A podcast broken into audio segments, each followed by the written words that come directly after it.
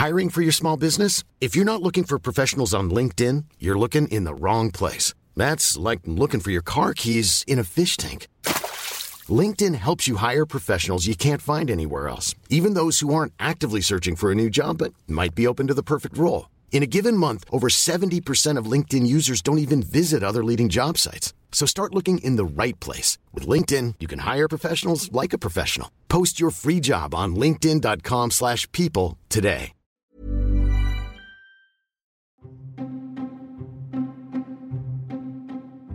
Nu står vi her i, øh, i, i studiet i Nykongensgade, Ikke? Hvis du åbner vinduet bag dig og råber ud i retning Slottholmen, hvem er ansvarlig for samfundssikkerhed i Danmark? Så får du ikke noget klart svar. Der kan komme krig i Sverige. Sådan lød det pludselig fra en svensk minister i januar, og det fik debatten til at blusse i Danmark. For er vi egentlig klar, hvis der kom krig? Rasmus Dalberg han er forsker og faglig leder på Center for Samfundssikkerhed, og han fortæller i dag, hvorfor det er vigtigt, at politikerne de lægger en bedre plan. Og så fortæller han også, hvorfor vi skal ændre vores syn på dem, som forbereder sig på krig med dåsemad og batterier i kælderen. Jeg hedder Karoline Tranberg, og du lytter til Altinget Azure. Rasmus Dalberg, har du selv et nødberedskab? Ja, jeg er sådan en amatør-prepper, tror jeg, man, man må kalde det. Det vil sige, at jeg har, øh, jeg har lidt, øh, lidt vand på flaske i øh, min kælder i huset hjemme i Esbjerg. Øh, sådan en 20-30 liter.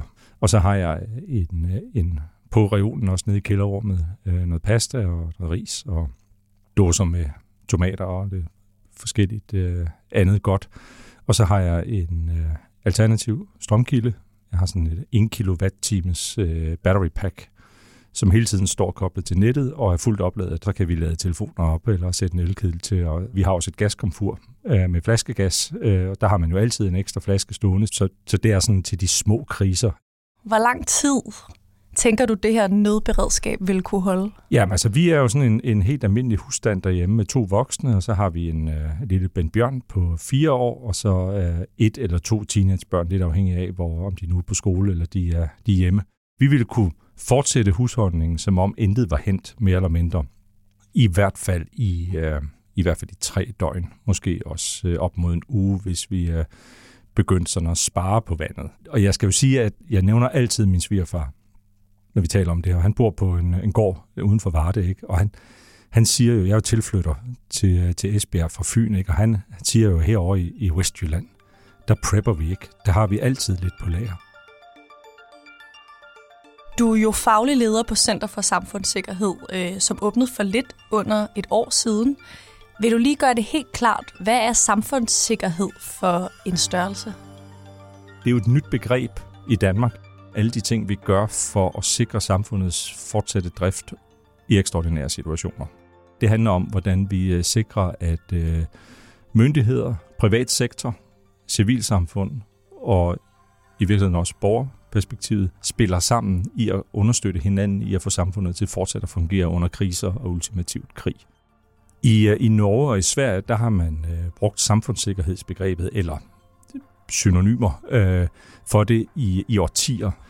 Det spredte vi sådan ud på en masse forskellige myndigheder i Danmark, og så skulle de ellers koordinere med hinanden, og det har vi, øh, det har vi brugt de seneste tre årtier øh, på at gøre i, i Danmark. Og så pludselig kom der her for par år siden, med øh, halvandet år siden, øh, kom det på dagsordenen herhjemme med det, der hedder Silmer-rapporten. Michael Silmer Jons, der stod i spidsen for øh, regeringens sikkerhedspolitiske analysegruppe, og, øh, og Michael Silmer Jons satte samfundets robusthed og samfundssikkerhed øh, højt på agendaen. Og nu står der også i regeringsgrundlaget, at man vil sætte fokus på det med at lave sådan et ministerium for national sikkerhed. Hvorfor er samfundssikkerhed kommet så højt op på dagsordenen, så det også ligger hos regeringen nu? Det er jo øh, i første omgang øh, sporene øh, fra Ukraine, der skræmmer.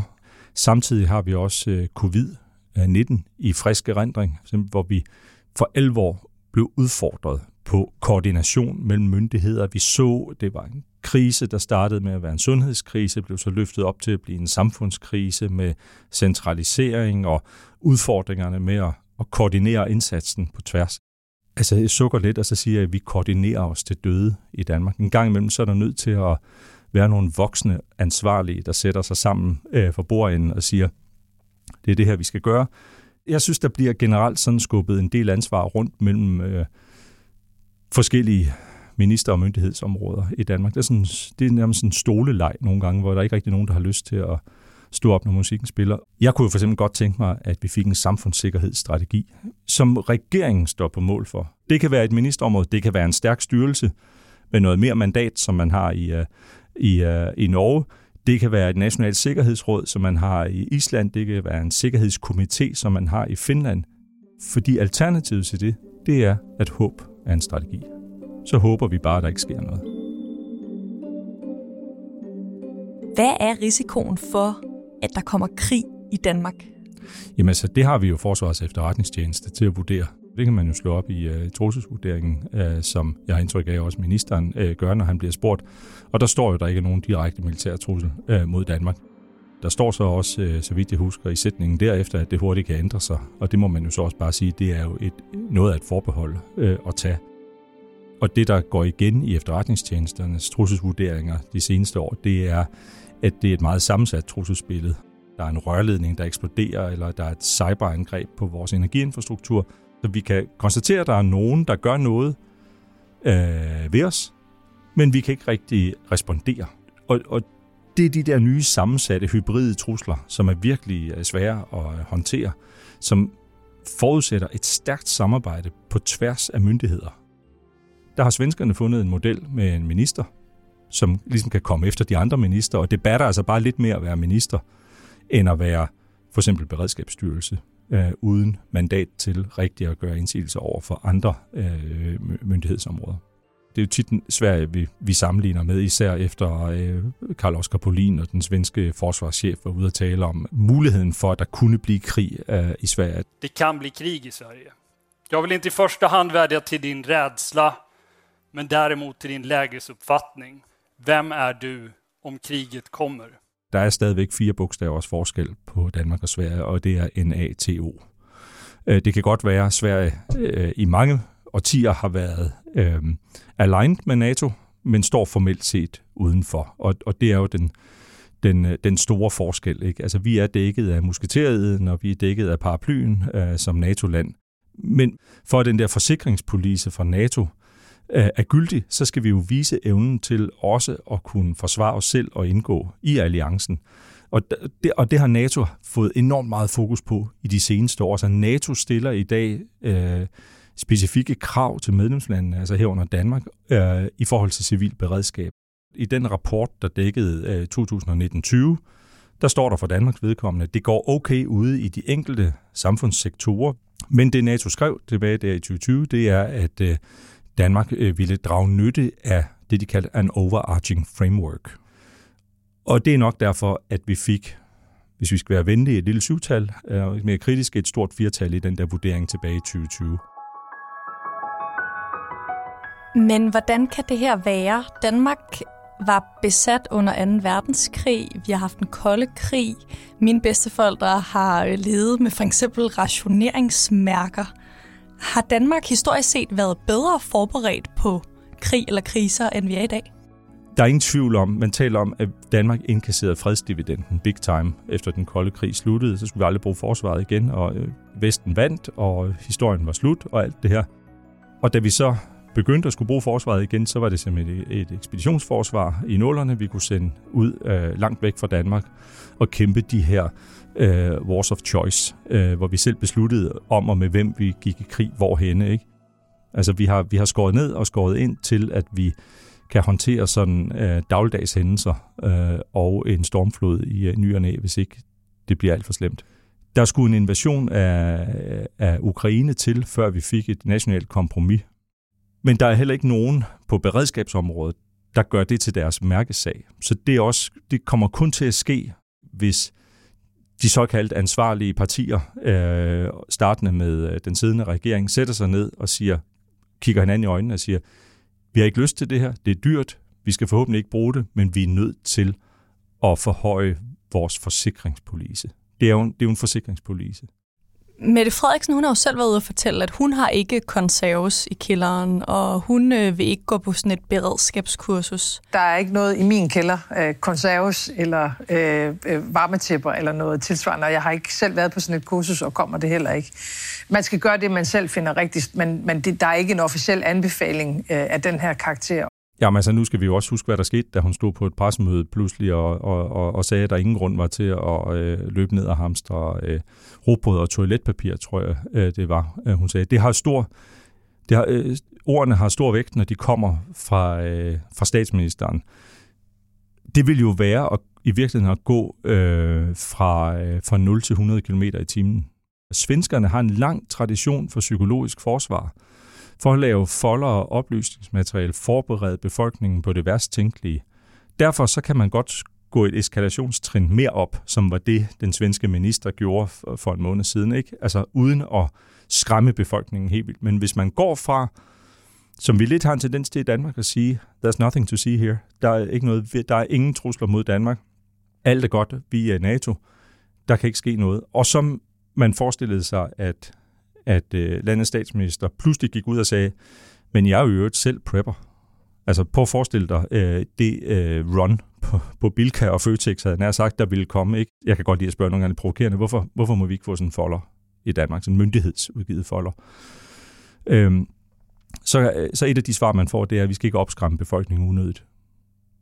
Men, men der er jo en eller anden balancegang imellem ikke at opskræmme unødigt, men samtidig tale åbent og ærligt om de trusler, øh, der er. Det, det tror jeg på, at den danske befolkning både er forstående overfor og har tillid nok til vores myndigheder og politikere til, at vi kan have den samtale. Men det, er man meget, meget, det har man meget lidt lyst til at gå ind i uh, i, i, uh, i Danmark, og det synes jeg egentlig er synd og skam. Handler det også om den måde, man har set på det her med at preppe før i tiden? Altså noget, man måske har grinet mm, lidt af? Mm, det er klart. Uh, altså, og det har jeg også gjort. Tidligere, og nu taler vi før covid, har prepping været sådan noget, de fleste af os nok har associeret med øh, sådan en øh, regeringskritisk, skråstrej fjendtlig amerikaner, der sidder overskrevs på sit forårslager med et lat øh, gevær øh, ude i en skov øh, og, og vogter øh, på sin konserves. Ikke? Og så skete der noget under covid, formentlig afstedkommet af, at vi alle sammen sad derhjemme, og, og der var den her, det her krisesamfundsstemning, der bredte sig. Så var der for eksempel der var en voldsom vækst i medlemskab af sådan nogle Facebook-grupper og for, øh, for prepping. Ikke? Så, så gik det fra at være noget ekstremt for de få, til at blive sådan nærmest mainstream interesse for en masse. Og, og, og, og det synes jeg jo i virkeligheden, man kan bygge på, fordi jeg synes jo på ingen måde, at vi skal gå helt over i, i den ekstreme ende af det der spektrum, øh, hvor, det, hvor det handler om, at prepping er noget individualistisk, og man, man stoler ikke på nogen, og regeringen vil os det kun ondt, og sådan noget. Ikke? Altså, for mig er det en skala, der går fra at være totalt uforberedt på noget som helst, og så over til at være overforberedt. Og jeg interesserer mig mest for den bid af den skala, der handler om sund fornuft og rettidig omhu. Det er der, jeg bilder mig selv end at jeg lægger. Og det var også det, den svenske minister for civilforsvar var ude at sige i den der tale, han nu er blevet så berømt for. Er du privatperson? Bra. Har du tagit ansvar för din hemberedskap? Har du funderat över om du har tid över att gå med i en frivillig försvarsorganisation? Om inte, sätt igång. Det handler jo ikke om dig. Det handler jo ikke om dit, din individuelle sikkerhed. Det handler om, at du har en rolle at spille. Det går de meget op i i Sverige. De har det, der hedder Whole of Society Approach, hvor man, hvor man tænker alle dele af samfundet ind i beredskabet, inklusiv den enkelte borger. Og det var han meget skarp på i den der tale. Han siger, at dit ansvar som borger, det er at have styr på dit hjemmeberedskab, sådan så du ikke i en krisesituation, eller i værste tilfælde øh, krig, vil lægge resten af beredskabet unødigt til last. Ikke? Og, og og, hvis vi, så, og vi kan endda tage den et skridt videre. Altså hvis, hvis du og jeg har konserves og vand og, og, og strøm og gaskomfur, så vi kan klare os en øh, tre dage eller en uge ind i en omfattende øh, krise, og den kan være udløst af en voldsom storm eller en stor stormflod, eller af ondsindede hybridangreb. Det er sådan set ligegyldigt. Men omfattende krise, hvor strøm og internet og alt muligt andet, og transportsystemer er, er holdt op med at virke, så kan det professionelle beredskab, så kan de bruge deres ressourcer på at hjælpe dem, der virkelig har brug for det. Plus, at hvis vi har lidt ekstra ressourcer, så kan vi række ud og hjælpe dem i vores eget nærområde. Øh, øh, fru Petersen, der bor over på den anden side af vejen, som vi ved er dårligt gående, så kan jeg gå over til hende øh, med en flaske vand og en, øh, og en pose ris øh, og, og et glas øh, kylling i kaj. Fordi det er det, der virker. Det viser al forskning. Altså, kriser gennemlever vi ved, at samfund finder sammen, øh, også udenom myndigheder. Har du været bange for at skræmme befolkningen ved at tale behovet for samfundssikkerhed op? Nej, det er jeg ikke. Øhm, altså nu har jeg beskæftiget mig med groft sagt død og ødelæggelse i, øh, i 20 år. Nogle gange er vi nødt til at blive en lille smule skræmt. Bare en lille smule. Det hedder hormesis-princippet. Altså ideen om, at komplekse systemer udvikler sig og, og styrkes igennem, at man påfører dem en lille smule smerte. Alt, alt inden for den branche, jeg er i, er begivenhedsdrevet. Altså vi udvikler os øh, igennem ny lovgivning, igennem ændring af normer og kulturelle opfattelser øh, under pres. Mit yndlingseksempel er, er Hotel Hafnia, der brændte i København i 1973. 35 mennesker omkom i den største hotelbrand i Danmarks historie. Op til den øh, katastrofe, der havde Københavns brandvæsen igennem tre årtier forsøgt at råbe kommunen op om, at de gamle hoteller i København var brandfælder. Det var der ikke nogen, der gad høre om. Og så går der bare ingen tid fra hotellet er brændt, til at Folketinget indfører lovgivning, som i dag øh, gør, at vi kan sove trygt på hoteller. Ikke? Altså, der skal lige på bordet. Jeg kan jo godt lide at tanken om, at vi måske kan være en lille smule på forkant med den udvikling. Ved at tale om værst tænkelige scenarier, ved at beskrive, hvad der kan ske, ved at tale åbent og ærligt om trusler og risici, og dermed tage nogle gode beslutninger som samfund i fællesskab, uden at der nødvendigvis skal lige på bordet først. Altså, i livets store katastrofefilm, der er jeg jo ham, der står nede på gaden i starten med et skilt, hvor der står, jorden øh, går under. Ikke? Og der, er ikke, der var aldrig nogen, der hørte på ham, ikke? men han fik ret. Nej, spøg til side. Øhm, det er forsikringspoliser, vi tegner, og der har vi i højere grad end vores skandinaviske øh, broder- og søsterlande måske forsømt at, at tegne den forsikringspolice. Vi har sådan lidt en smørhulsopfattelse af os selv i, øh, i Danmark, og den vil jeg godt give mit lille bidrag til at rykke en smule ved.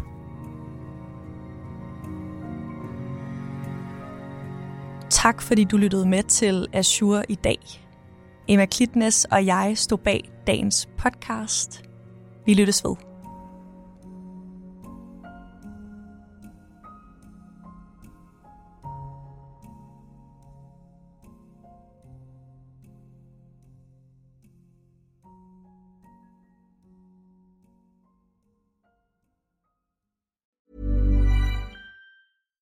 When you drive a vehicle so reliable it's backed by a 10 year, 100,000 mile limited warranty, you stop thinking about what you can't do and start doing what you never thought possible.